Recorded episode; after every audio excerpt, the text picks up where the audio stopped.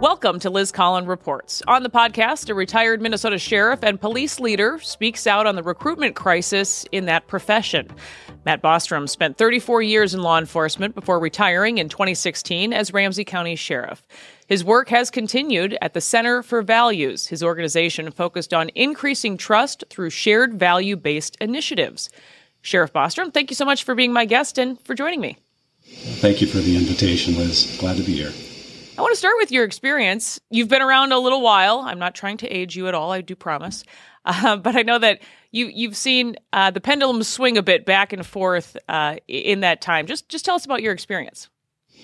Yeah, so my experience, I'll go back to my earliest memories of police officers, and it actually was my father. Uh, my father uh, joined the St. Paul Police Department in 1964. I was about two and a half at that time, so you can imagine as a little kid, that's when Dad was going to work, that's what I remembered. He was going to work, and and he'd have his friends come over, and they were wearing police uniforms, so it was just part of our lives. Uh, and and they were fantastic people. So from the earliest level, I was I've been around police officers. Uh, my journey into law enforcement is. Uh, I didn't expect to be in law enforcement. In fact, I was at the University of Minnesota studying to be an engineer. Um, and through a series of circumstances, uh, that if people are really interested, I can give you the long story. But the short story is I decided to take the uh, police officer's exam. It was the last open exam that they allowed in St. Paul. And, this will, I think, play into some of the numbers you'll probably talk about later. But at that time, uh, so we're talking 1981, 1982, that was that era of recession, really no jobs. 2,100 people signed up for that exam, and they weren't even sure if they were going to have a police academy. Now, I took it for experience. I was hoping to be a civil engineer, meaning that at some point I'd have to take civil service exams. This would be a good thing for me to take. Well, as fortune would have it, uh, I passed that test high enough. They invited me back for subsequent oral tests, psychological exams, physical fitness tests, and a series of other. A year later, nearly to the day, um, they decided to launch a St. Paul Police Academy, and I was number 24 on the list, or number 21 out of a list of 24. And so, uh, ended up uh, later, you know, so I, yeah, so I did that. And I wasn't sure that that was my career, even though that's had been around with, I'd been around it. I didn't, wasn't really thinking about it so much as that I'd be there for a long time. Went back, finished my uh, bachelor's degree and, and, went on from there. But, um, but ultimately, yeah, it was one of those things that I, I didn't expect it. I didn't expect to do that. It was for experience, but the experiences I look back, because all of it's prepared me to participate at this level today and hopefully be able to make a contribution and do what my grandparents always asked leave things a little bit better than you found them.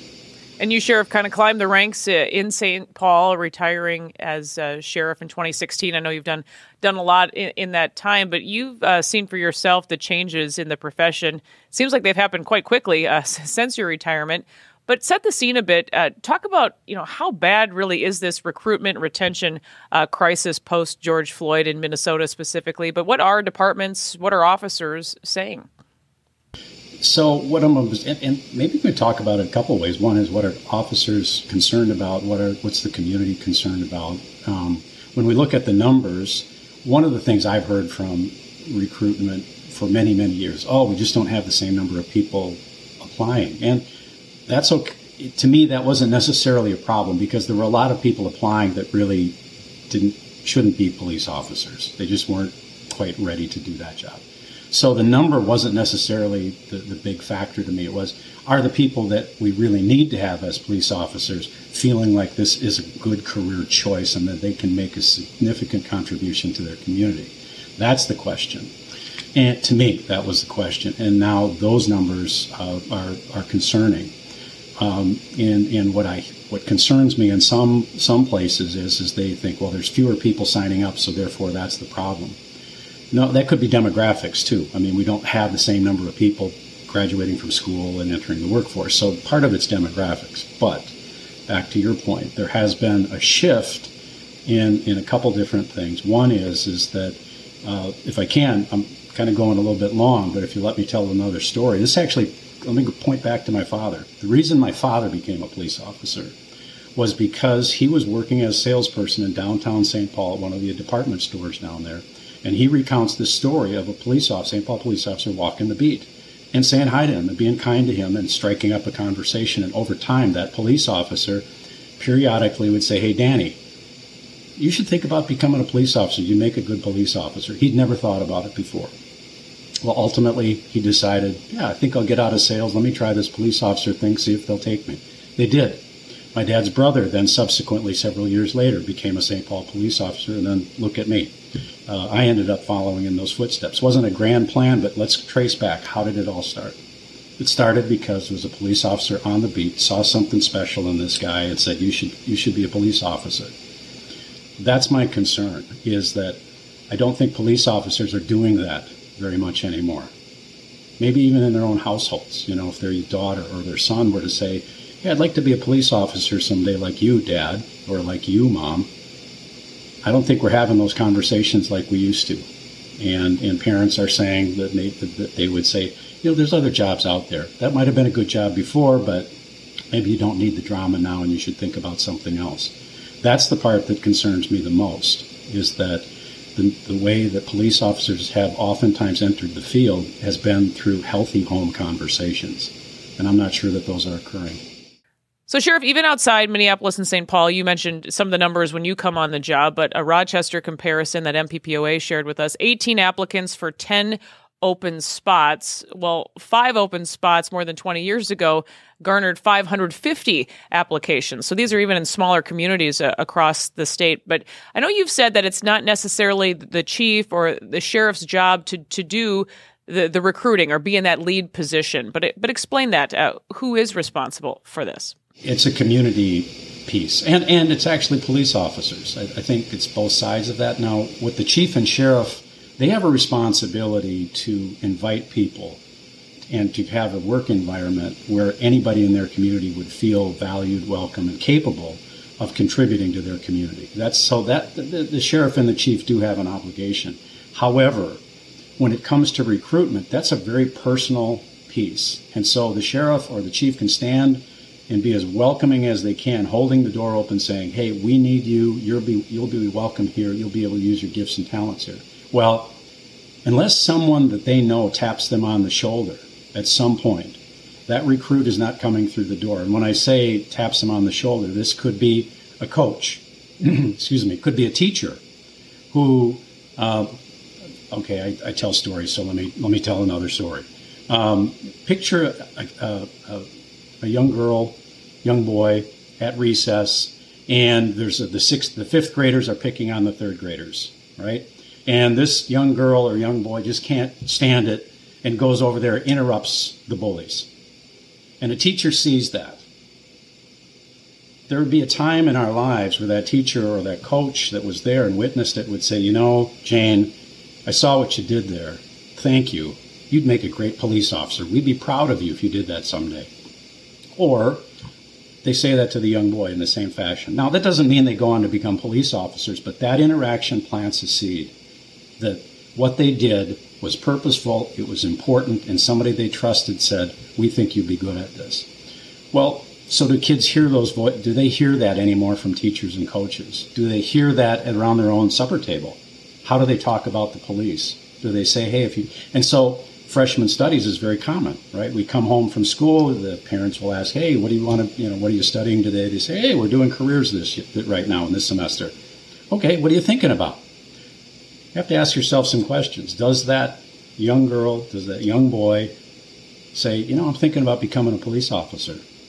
Now, are they going to say that based on what they've heard at family gatherings, at picnics, at parks with their peers? Um, and then if they do say that, what's going to be the response of the parents in that setting? And, and then, so that would be an illustration. I have more, but I'll, I'll just pause there for a second. Well, and I also think you know that's a good point to bring up. All the media sometimes perpetuating a lot of uh, this as well when they're turning on the news, and the police are, are being portrayed, frankly, as the bad guys. Right, and and when you look at if, if a city takes on, let's say the Ramsey County Communications Center, they receive over a million calls for help every year, and some of which, of course, are fire and, and medical related. But of those calls, how many of those turn into some sort of a complaint? Very, very few. How many become a use of force question? How many become. So there's this ma- amazing amazing group of women and men that are out there doing their jobs. That's evidence of it. The numbers would show it. The problem, though, is is that when you do make a mistake or you make a judgment call that others say, "I would have," I, I think you should have made a different judgment. It's portrayed, and people see it often enough that they think the exception must be the rule. And you're exactly right. I think media does hinder the recruitment of of, of future police officers. They do influence it. It's uh, unfortunately we are influenced by the people around us and the things that we watch. There is also, it seems, this laser focus on, on race, uh, you know, and, and gender. Do you think that sh- should be the case? Well, if you look at some of the work that I've been able to do, is that this isn't things that I've developed. I just listen. I listen to community members and I say, what's at the core of trust? So the, the primary question in these circumstances is to increase the level of trust between your city your community and the police department, what type of people should we hire? And then just listen. And it's an amazing thing that comes out of that. And there's really four different things that will show up cultural competence, servant leadership, emotional intelligence, and high character. Of those, overwhelmingly, the piece that people talk about the most and emphasize the most as far as police community trust is the character of the of the police officers, and by character, we, we would use they would use terms like uh, respect, honesty, service, and compassion, empathy or compassion. Those really would be the big four, and they would say, you know, if someone practices those, they're going to check the boxes for cultural competence, servant leadership, and emotional intelligence. So it's a it's a very interesting thing, very different than what you might detect if you monitor social media or you follow any of the type of TV shows that are related to policing uh, on television, whether it's drama or real life. Talk about your fears surrounding quality candidate recruitment, then, as this has to be a concern with, with such a small pool uh, applying for these jobs. Every industry wants more people applying for their jobs. They want the highest quality. So I, I get that. And police, we definitely want to do that. One of the areas, too, has to do with now with competitive wages. You know, if you want high quality people, are you paying a, a wage relevant to what they might get in the in the private sector?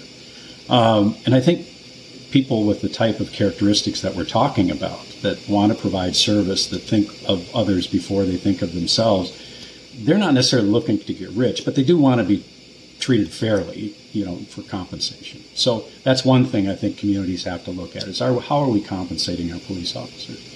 But the other thing that needs to happen is, and this is where I'll probe a little bit further when I'm listening to community groups talk about the type of police officer. They say, all right, you've given me all this great insight into what makes a trustworthy police officer. How many people in your sphere of influence in your lives have you tapped on the shoulder and because they had those characteristics and you said, our family would be proud of you if you served as a police officer. Your community needs you. And if they and, and if they shake their heads and say, "I guess I haven't," then I have to ask the question: Have your neighbors done this? Have your, your extended family done this? And and then I go, I probe a little further, and they're like, I said, because you're leaders. If you're not doing it and your neighbors aren't doing it, where is it that the chiefs and sheriffs are supposed to be able to recruit these people with these characteristics from? I said, the chiefs and the sheriffs and the and the profession as a whole needs your help desperately. And if I may, I'm going to continue with one other thing about the hiring push. Uh, that question that you asked about what, what should we do? Well, here's what not to do. Don't just fill spaces. I think every chief and every sheriff would say, look, just because you have room for 20 police officers, but you have 15 candidates, can't qualified candidates, don't take the next best five. That is, don't do it. You are better off running short. That's been my experience, and I think the data would show that the officers that end up not performing at the highest level for their entire career are those that the ones that you decided to fill the seats and hope that they got better. I don't have experience that that happened. So hire only your top performers, run light, run short for a little while until you can find the next the next best five.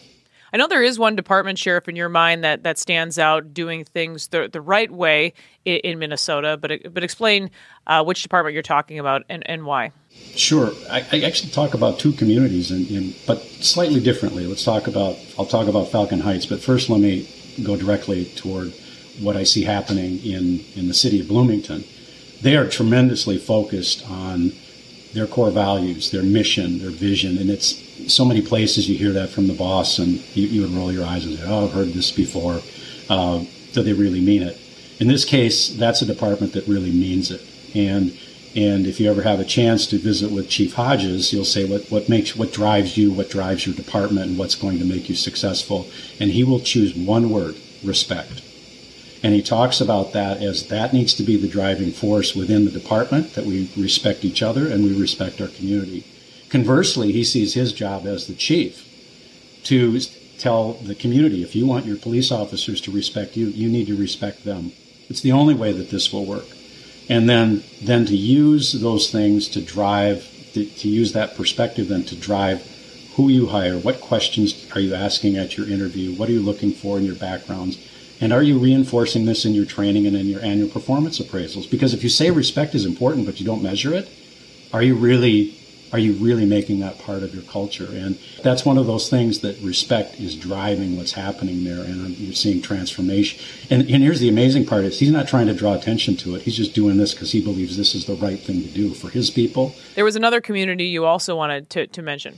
Yeah, so you remember uh, several years ago the, the tragedy surrounding Philando Castillo and what happened in Falcon Heights, and they really took a deep dive into what does it look like to provide policing services in a smaller community, in their case, 5,500. What does that look like? How do we do this? Do we need to have our own department? Do we um, uh, do we uh, contract with a local agency to help us provide these services? And so, similarly, uh, I was I was asked to spend some time with them because they wanted to say, all right, we had all these great objectives. How many of these have we achieved? How many are left to be undone? And what might be the roadmap forward to continue to be the police to provide safety services the way our community would like to. And so, where did I start? I started with small groups, you can call them focus groups, but research groups, and asked community members in an intimate setting, not on a survey, but face to face, to increase the level of trust between the police and Falcon Heights. What type of people should we hire? Remember what? And, and guess what happened? Cultural competence, servant leadership, emotional intelligence, and high character. And they focused on respect, empathy, honesty, and leadership. Those were the things that they said. So when we, so how do they use that? So now, as they're starting to look for an agency to partner with them to provide policing services, that's the lens through which they're looking at. They want to find a department who has who shares those same values, and in that way, it, it mutually benefits both agencies, both the both cities tragically, Pope County Deputy Josh Owen was shot and killed on his 44th birthday uh, just recently, protecting and serving on, on April 15th. Uh, the tribute for this man was, was truly remarkable. I know it was something you followed as well. 4,000, more than 4,000 people attending the funeral. What do you think that kind of tribute meant uh, to Minnesota law enforcement during such a, a difficult time for, for so many? I'm going to I'm going to take it from the impression that it made on me. And I'll go back to when, for those uh, uh, viewers or listeners that are familiar with what happened on a tragic day in St. Paul in the early 90s with Ron Ryan Jr. and, and Tim Jones. Uh, those two officers were killed on the same day by the same purpose or by the same perpetrator. But what I found being in the procession um, associated with uh, the memorial services was how moved I was. And to this day, I, will talk about it. I do get emotional thinking about it. I'm transported back because for the first time in my life, lining the streets were the people that I never saw. And they were standing there, hands over their hearts, with a flag, saluting. And it made all the difference for me that, un, in an unspoken way, those were the people I took the job to protect. And, and so, for those people that were kind enough to show up, yes, it's a benefit to the family, but you, you have no idea how powerful that is for police officers. And, and the sad part is, we all wish it didn't come to a, a tragic event like this where uh, the community shows their support. But I'm so grateful that Minnesota was willing to do that because they did send a positive message to law enforcement throughout the state and, and maybe even the upper Midwest. And talk about as we come to a close here, Sheriff, if you look into the crystal ball, how long before the, this turns around? And talk a bit more about that, what we can all do, uh, you know, to show more support for law enforcement. So, wow. Boy, if I had the crystal ball, wouldn't that be something? Um, so here's what I would expect. I, I, I believe now is a very good time for people to get into law enforcement. I think that there's tremendous opportunities. I think the profession has advancement in areas of interest that were not there 30 years ago that are there now. I think the training, the equipment, um, the opportunities to use your gifts and talents uh, have changed, and so I think it is a, I think it is a great job. Uh, the other thing that I, I, I think is is that um, it is my hope that families will start to see that, and, and community members will start to see the police department can't be the department that reflects us unless we help recruit the people into that. That's a cultural change. That's a cultural change in our community, and part of that, I'm going to continue to drive that as much as I can. But as you do stories like this, hopefully that plants some seeds with some people too, where they can take an you know, a little bit more introspective look to say, you know what, this is about my neighbors. What can I do? And I want more people outside law enforcement to do that. Um, I, th- I think we're going to be okay as long as we don't, when I say we, police officers and, and law enforcement, I think we'll be okay as long as we weather this this downturn in staffing and not worry about filling all the seats. Continue to maintain the high standards that, that all of our communities desire maintain those high standards because when you maintain high standards, you know what that says?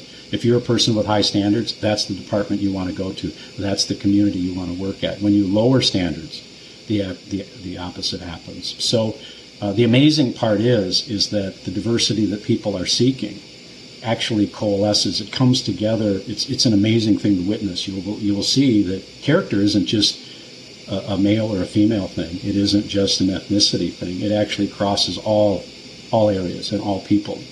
And so it's an amazing thing when you start to see that come together that it answers, it checks all of those other boxes and diversity, cultural competence, all of that, all of that works when you hire for these shared values or the characteristics. And and if I can leave you with this, it's kind of a tagline, but the community. If I want to summarize what it takes to be consistent, to increase trust, and to find the best people, hire for character, train for competence.